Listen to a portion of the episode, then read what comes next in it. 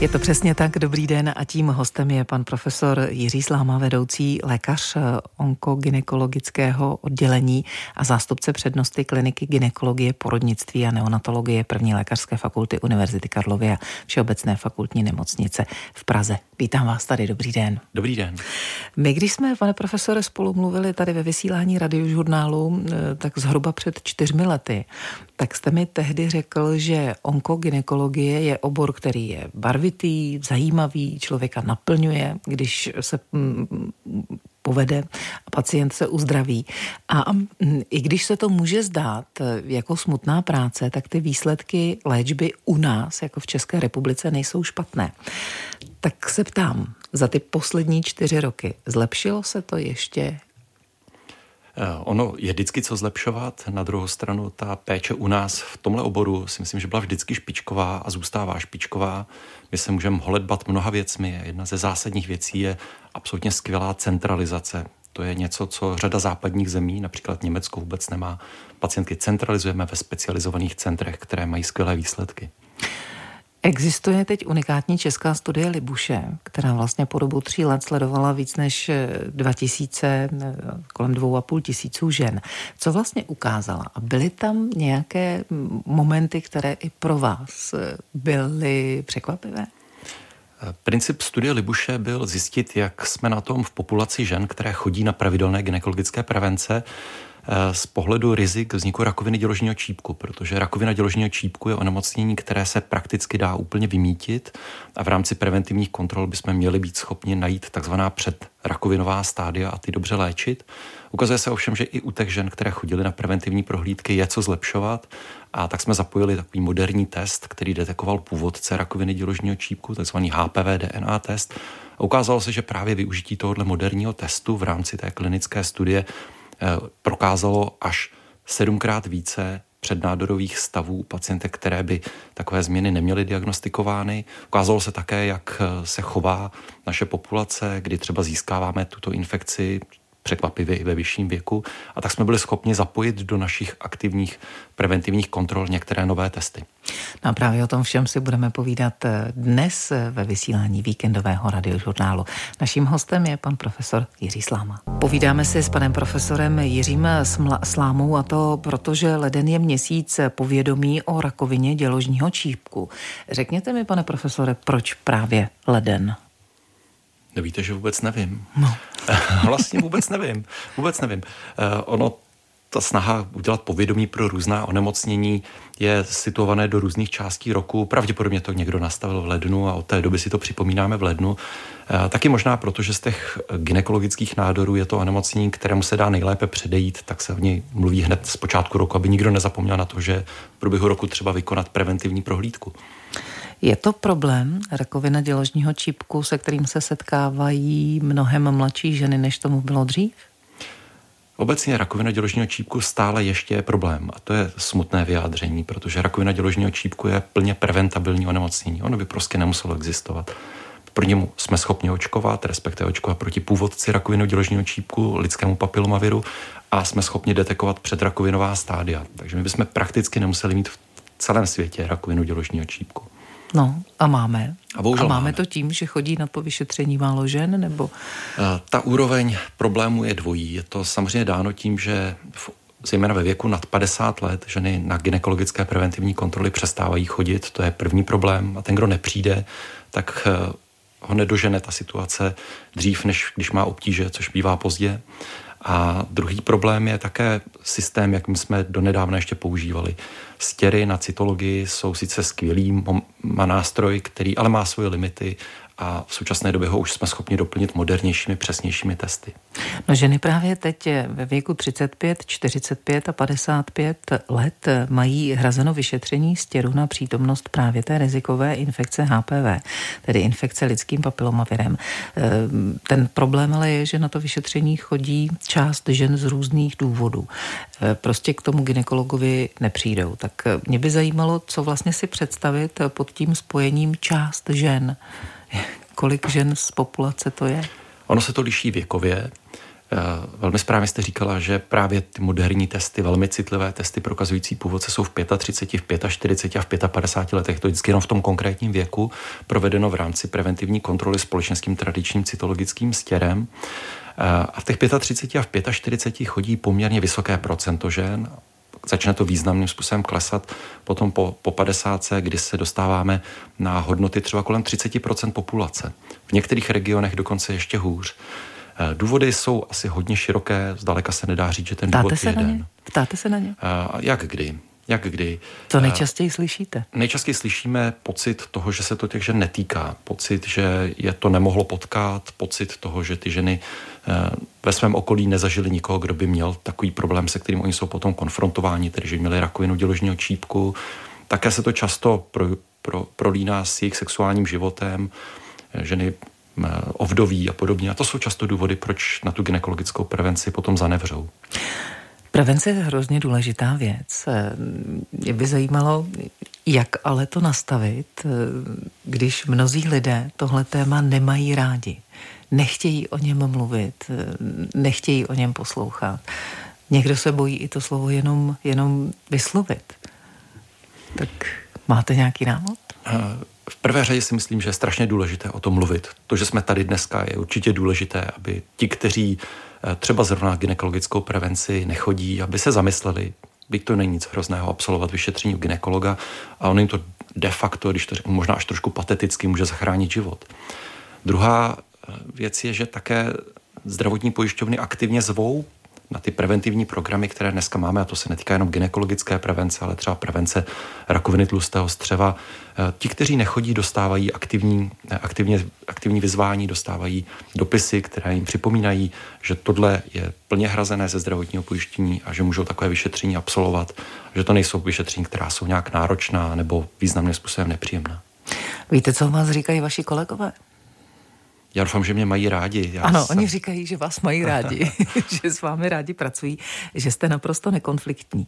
Vy se vážně nikdy nepohádáte? Ale taky se umím pohádat a taky umím být nepříjemný, ale doufám, že to je vždycky v situaci, alespoň v práci, kdy je to jako zasloužené, kdy už prostě něco se zopakuje moc krát a, a ten dotyčný na to nezareaguje. Ale jinak si myslím, že se snažím konflikty řešit klidně a, a spíš jim předcházet. Jak snášíte kritiku? No špatně jsem muž, tak to je jasný, to máme vrozený.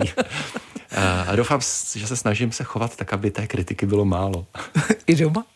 No, doma je to úplně jiná situace, to bych pomlčel vedoucí onkogynekologického oddělení eh, a zástupce přednosti kliniky gynekologie, porodnictví a neonatologie první lékařské fakulty Univerzity Karlovy a nemocnice u Apolináře, tedy Všeobecné fakultní nemocnice, pan profesor Jiří Sláma dnes ve vysílání víkendového radiožurnálu, eh, když se zeptám úplně jednoduše. Vy jste to sice popsal, ale velmi krátce. Tak eh, co způsobuje tu rakovinu děložního čípku, kdy to onemocnění toho děložního čípku, protože v podstatě to vždycky nemusí ale znamenat přece hned rakovinu. Ono se to dá zjednodušeně říct, že drtivá většina případů rakoviny děložního čípku je v podstatě virové onemocnění. Původcem je tzv. lidský papilomavirus. Mnozí z nás znají zkrátku HPV, což je zkrátka pro tento virus. Lidský papilomavirus je sexuálně přenášený virus, velmi častý v populaci, se kterým se setká drtivá většina populace a přesně jak jste říkala, drtivá většina populace také neonemocní rakovinou a toho viru se spontánně zbaví díky vlastní obrany schopnosti. Když za určitých okolností ale ten virus v těle začne přetrvávat a zejména dlouhodobě přetrvávat roky, desítky let, tak se můžou začít v buňkách typicky právě v děložním čípku tvořit změny, které přes předrakovinové stádium, které je bezpříznakové, nebolestivé, přejdou až do stádia rakoviny. A proto teď už za pár dnů, 1. února, startuje ten program Astra, což je ambulantní stěr proti rakovině. Je program ten... Astra má trošku jiný smysl. Má smysl nabídnout těm ženám, které nechodí na gynekologické prevence, Eh, možnost udělat si takzvaný sebetest. Mm-hmm. Právě test na průkaz lidského papilomaviru má tu výhodu, že si ho žena může provést dokonce doma nebo v ordinaci praktického lékaře. A právě na praktické lékaře jsme zacílili, protože ty ženy, které nechodí na gynekologickou prevenci, mají často vysoký krevní tlak, mají cukrovku. Zkrátka k praktickému lékaři často přijdou. A praktický lékař jim bude moct nabídnout, sice komerčně, tedy za úhradu, ale přesto jim bude moct nabídnout test, který ta žena udělá v ambulanci, a dozví se, jsem pozitivní pro virus, můžu mít rakovinu, nebo jsem negativní a moje riziko je velmi malé. No, co si myslíte, že jak to dopadne? Eh, my začínáme v Praze a středních Čechách a já pevně doufám, že tenhle poměrně ekonomicky eh, dobře rozvinutý region bude úspěšný a posléze by se ten projekt měl rozeběhnout v celé České republice. Víte, já si myslím, že investice 1500 korun na informaci, která vám poskytne možná uklidnění na dalších 10 let, je investice velmi malá. Um... Tohleto rozdělení, tak jste řekl, že tady vlastně cílíte na ekonomicky silnější část obyvatelstva. Kdy to tedy bude po celé České republice? až z těch výsledků? Asi ne, já myslím, že se to bude rozbíhat v průběhu jara a počátku léta. Ono je to spíš dáno logistikou, než tím, že jsme primárně cílili na ekonomicky silnější část populace. Je to dáno tím, že prostě eh, spolupracující laboratoř má v Praze a v tom blízkém okolí lepší logistické možnosti.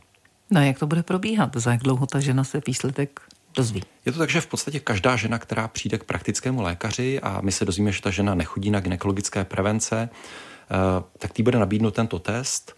Eh, pak, když s ní bude souhlasit a test uhradí, tak se ho ještě ten den u praktického lékaře třeba na toaletě provede. To provedení trvá řádu dvě, tři minuty.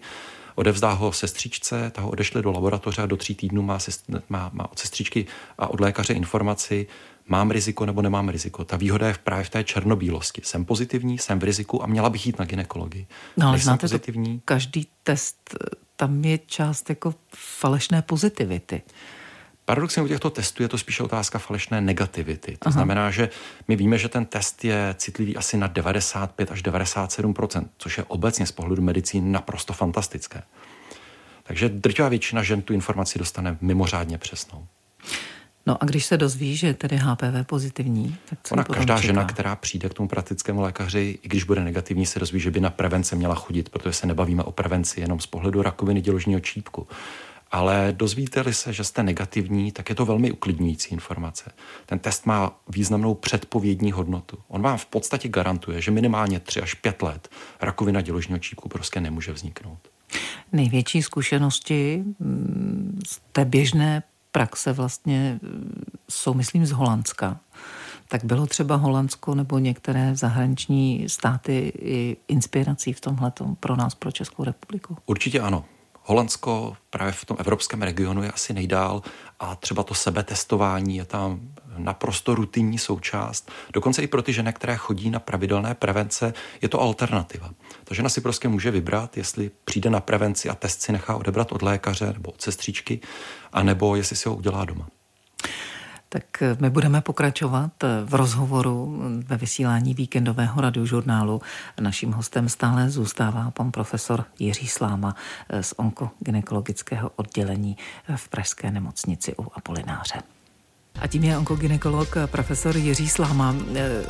Také, když jsem se vás ptala, jestli víte, co o vás říkají kolegové, že s vámi dobře a rádi pracují, protože jste nekonfliktní a ne- nehádáte se, dáváte prostor každému i v tom profesním růstu, tak také říkali, že velmi rád operujete. Tak proč vlastně ten operační sál je pro vás jakýmsi ostrůvkem, ostrůvkem klidu?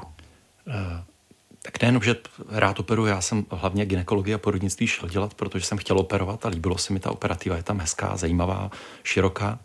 A máte pravdu, operační sál je ostrůvkem klidu, protože vás prostě neodtahuje od ničeho jiného. Nezvoní vám tam telefony, eh, neřešíte x administrativy, prostě můžete se fokusovat. Každý to tak nějak jako bere je na operaci, tam se musí soustředit, dělá tam tu, tu nejdůležitější práci. Navíc je to taky místo, eh, kde si poslechnete třeba muziku. Mm-hmm. A jakou tam posloucháte? Eh, závisí, eh, když si můžu tak jako trošku dupnout a mám tam, řekněme, dostatečně k tomu nakloněný tým, tak já mám rád rokovou muziku, takže tam posloucháme rokové, roková rádia ale v celku rádi taky posloucháme třeba muziku z 80. let, ta bývá hodně zábavná, protože tam před mladšími kolegy můžeme trošku páskovat, jak si pamatujeme jména autorů z 80. let, jak oni už to neznají. No a ani jednou se třeba nestrefí ty mladí? No často se, se netrefí, máte pravdu, že to moc ne. Leden je měsíc, eh, který je věnován prevenci eh, rakovině děložního čípku. My si o tom povídáme s panem profesorem Jiřím eh, Slámou, ale v podstatě mezi ty novinky patří letos i hrazené očkování HPV nejenom u žen, ale i u dětí. Eh, tam je to věkové rozpětí mezi 11. až 14. rokem života. Proč? A proč zrovna tenhle věk? Ono to změnilo. To, to, co je nové, je právě to širší rozpětí věku. My jsme už několik let očkovali. Eh, zpočátku dívky, pak chlapce, ale očkovali jsme ve 13 letech a teď to očkování se rozšiřuje na 11 až ukončených 14 let. Eh, já myslím, že to je fantastické. Dneska ta data jsou tak neoblomná, že se těžko dají jakkoliv kritizovat. Vakcíny byly vymyšleny před víc než 20 lety, máme 20 letá data o tom, že jsou mimořádně bezpečné, tak to je řekněme, protiargument proti odmítačům očkování a především jsou extrémně účinné. V těch zemích, kde se očkuje už 20 let v rámci klinických studií, jsou dneska ti, kteří byli na očkování, prakticky čtyřicátníci a téhle populaci klesá výskyt rakoviny děložního čípku až o 90%. Jenom pouhou jednou vakcínou. No, a to je třeba kde? Je to třeba eh, Skotsko, Irsko a značná část Skandinávie. Tam začaly klinické studie a tam dneska ty očkovaní už jsou porovnáni s těmi, kteří byli očkováni placebem, tedy neúčinnou látkou. A ten, ten rozdíl je takhle markantní. Někde jsem četla, možná, že špatně, možná, že mě opravíte, že úplně ideální situace je v Austrálii. Austrálie neměla klinické studie, ale strašně rychle nastavila ten systém. V prvé řadě skvěle nastavila systém očkování a také nastavila systém vyhledávání přednádorových změn právě s využitím HPV DNA testů. Austrálie je mimořádně nákladná země pro život, i zdravotnictví je tam velmi drahé.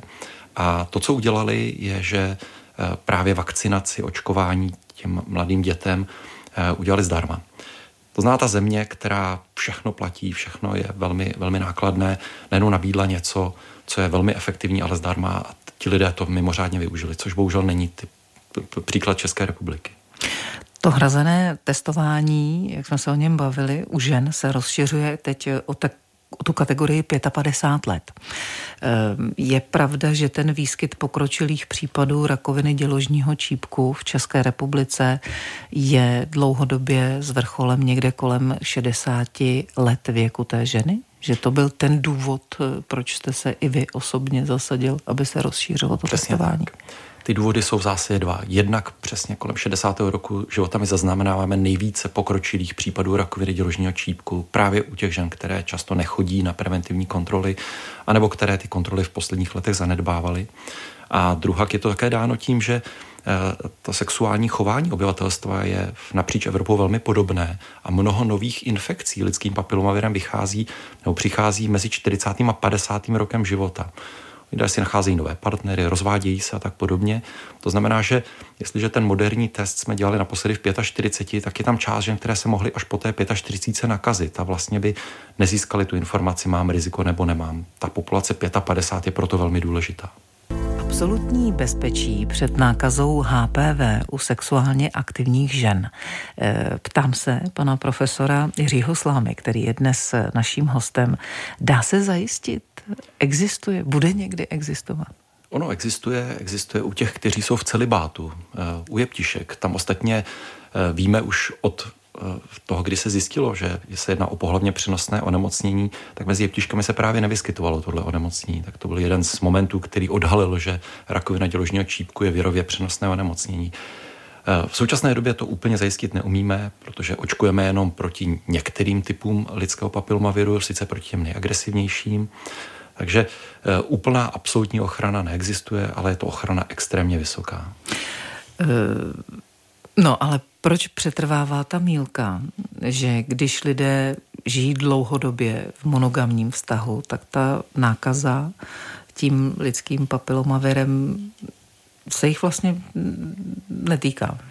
Máte pravdu, že to je mílka, protože člověk se může potkat jednou za život s partnerem, který je pozitivní na papilomavirus a pak už je to jenom otázka imunitního systému a obrany schopnosti, jestli virus v těle zůstane a bude do budoucna dělat nějaké nepříjemnosti nebo ho imunitní systém eliminuje. Naštěstí u většiny jedinců eliminuje, ale z nějakých důvodů u zcela zdánlivě jinak zdravých lidí může virus přetrvávat a často desítky let a po desítkách let, třeba ve 40, v 45, v 50 letech, může udělat změny. Jak je to vůbec u mužů?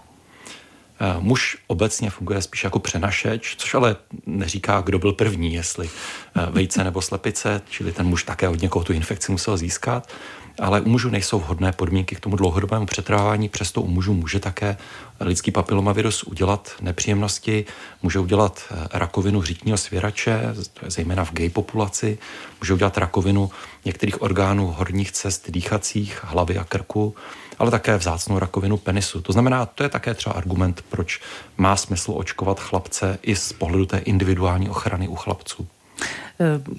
Když se vrátím k tomu vyšetření, které se teď eh, nabízí nově, že si ženy mohou ten test provést sami, eh, dřív se nebo stále se provádí ten cytologický test, tak v čem vlastně třeba tohleto je krok dopředu? V čem je ten test na HPV řekněme, lepší nebo kvalitnější, nebo v čem, je, v čem je ještě jeho výhoda oproti těm klasickým cytologickým testům. A jestli třeba ty někdy úplně jako zaniknou teda tím pádem, nebo...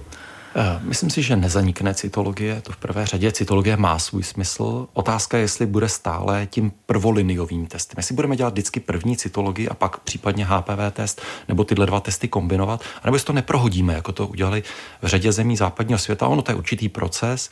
Ten rozdíl mezi těmi dvěma testy je v prvé řadě v tom, co nám poskytnou za informaci. Cytologie hledá už přítomné změny a má mnoho různých variant toho, co nám může odhalit. To znamená, pod různou mírou abnormity cytologie se může nacházet celá škála různých diagnóz. Zdaleka nejenom přednádorový proces, ale třeba také zánět a některé hormonální změny. Takže je to mnohem komplikovanější pro interpretaci, zatímco HPV test prokazuje přítomnost původce rakoviny a má informaci ano, ne. Jsem pozitivní, jsem negativní. Liší se tedy výrazně v citlivosti. Ta citlivost HPV testu je víc než 95%, citlivost toho cytologického stěru při té nejlepší vůli je někde kolem 75%. Říká náš host, kterým je dnes pan profesor Jiří Sláma. Povídáme si s onkogynekologem, eh, panem profesorem Jiřím Slámou. Eh, vy jste, pane profesore, také jedním z průkopníků paliativní medicíny. Eh, zastáváte ten názor, že s pacientem je potřeba mluvit a mnozí pacienti ale mm, říkají, že lékaři na ně nemají čas, že, že s nimi moc nemluví. A nebo že je to tak rychle, že jim vlastně nerozumí. To máte pravdu, že času ve zdravotnictví nikdy není úplně nadzbyt. Eh, ten počet pacientů, které jako řeč, většina z nás odbaví, je mnohem větší než v řadě západních zemí.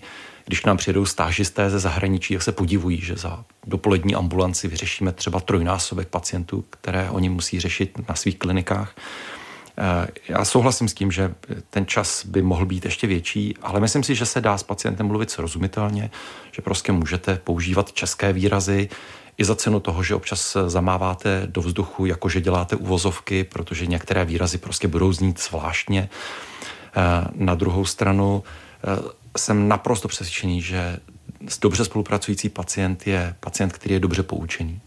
A které výrazy mohou znít zvláštně? No, třeba řeknete, že ošetříte děložní čípek, uděláte malý chirurgický zákrok, při kterém vyříznete, to zní divně, a potom zatavíte nebo seškvaříte tu spodinu, aby nedošlo ke krvácení. No, e, zní to vošklivě, ale ten pacient si, myslím, v celku mm. jako reálně dokáže představit, co při tom zákroku, který je maličký, musí podstoupit. Často se vás ptají, jak to bude bolet? Eh, myslím si, že ani ne. Většina pacientů se spíš ptá, jak dlouho bude v nemocnici a jakou potřebuje potom po operační péči. Mm-hmm. No, rady, které asi mnozí eh, pacienti slyšeli, eh, když jim lékař sděloval tu diagnózu hm, onkologického onemocnění. Snažte se s tou svojí nemocí i tou onkologickou žít co nejvíc normálně tak ono se to ale jednoduše řekne, pane profesore, ale jak v takové situaci ten člověk to má vzít? Je to velmi složité. Já jsem zastáncem toho nechodit kolem horké kaše, neříkat nějaké obezličky, ale říct tu informaci eh, srozumitelně, jasně. Eh, samozřejmě udělat okamžitě nějaký plán, to je jasné, to, ten pacient potřebuje mít nějakou vizi, co se bude dít eh, toho pacienta povzbudit, protože v řadě případů toho pacienta můžeme povzbudit a ta naděje na úplné vyléčení je velmi vysoká. A co si myslím, že je moc fajn, je, jestliže pracoviště nabízí třeba psychologickou pomoc. Máme vynikající paní doktorku psycholožku, která je k dispozici a může nám hned pomoci s tím pacientem pracovat i po té duševní stránce. Bude rakovina v budoucnu, řekněme, menším strašákem? Dokážeme ji někdy vyléčit úplně? Ono je to velmi široký pojem rakovina, ale je to jedno z onemocnění, které je stále středobodem našeho zájmu a výzkum tady běží neskutečnými skroky. Kdo by před pár lety řekl, že budeme očkovat proti rakovině děložního čípku, tak já jsem optimista. Určitě se s řadou závažných onemocnění popereme. Budete teď veslovat, pane profesore? No určitě budu dneska sportovat, to je jasné, to je jasné. Teď jsem propadl ve slovacímu trenažéru a to mě moc baví. To v tomhle počasí se nedá jít moc běhat ven, alespoň teď, teď to je takové jako nepříjemné na tom ledu, takže veslovací trenažer v garáži bude dneska určitě mojí zábavou. Tak já moc děkuji, že jste si udělal i čas eh, tady na naše vysílání. Naším dnešním hostem ve víkendovém radiožurnálu byl pan profesor Jiří Sláma, vedoucí lékař onkogynekologického oddělení a zástupce přednosti kliniky kliniky ginekologie, porodnictví a neonatologie první lékařské fakulty Univerzity Karlovy a Všeobecné fakultní nemocnice v Praze. Moc vám za to děkuju. Taky děkuji za pozvání. Hezký den. Naschledanou. Naschledanou.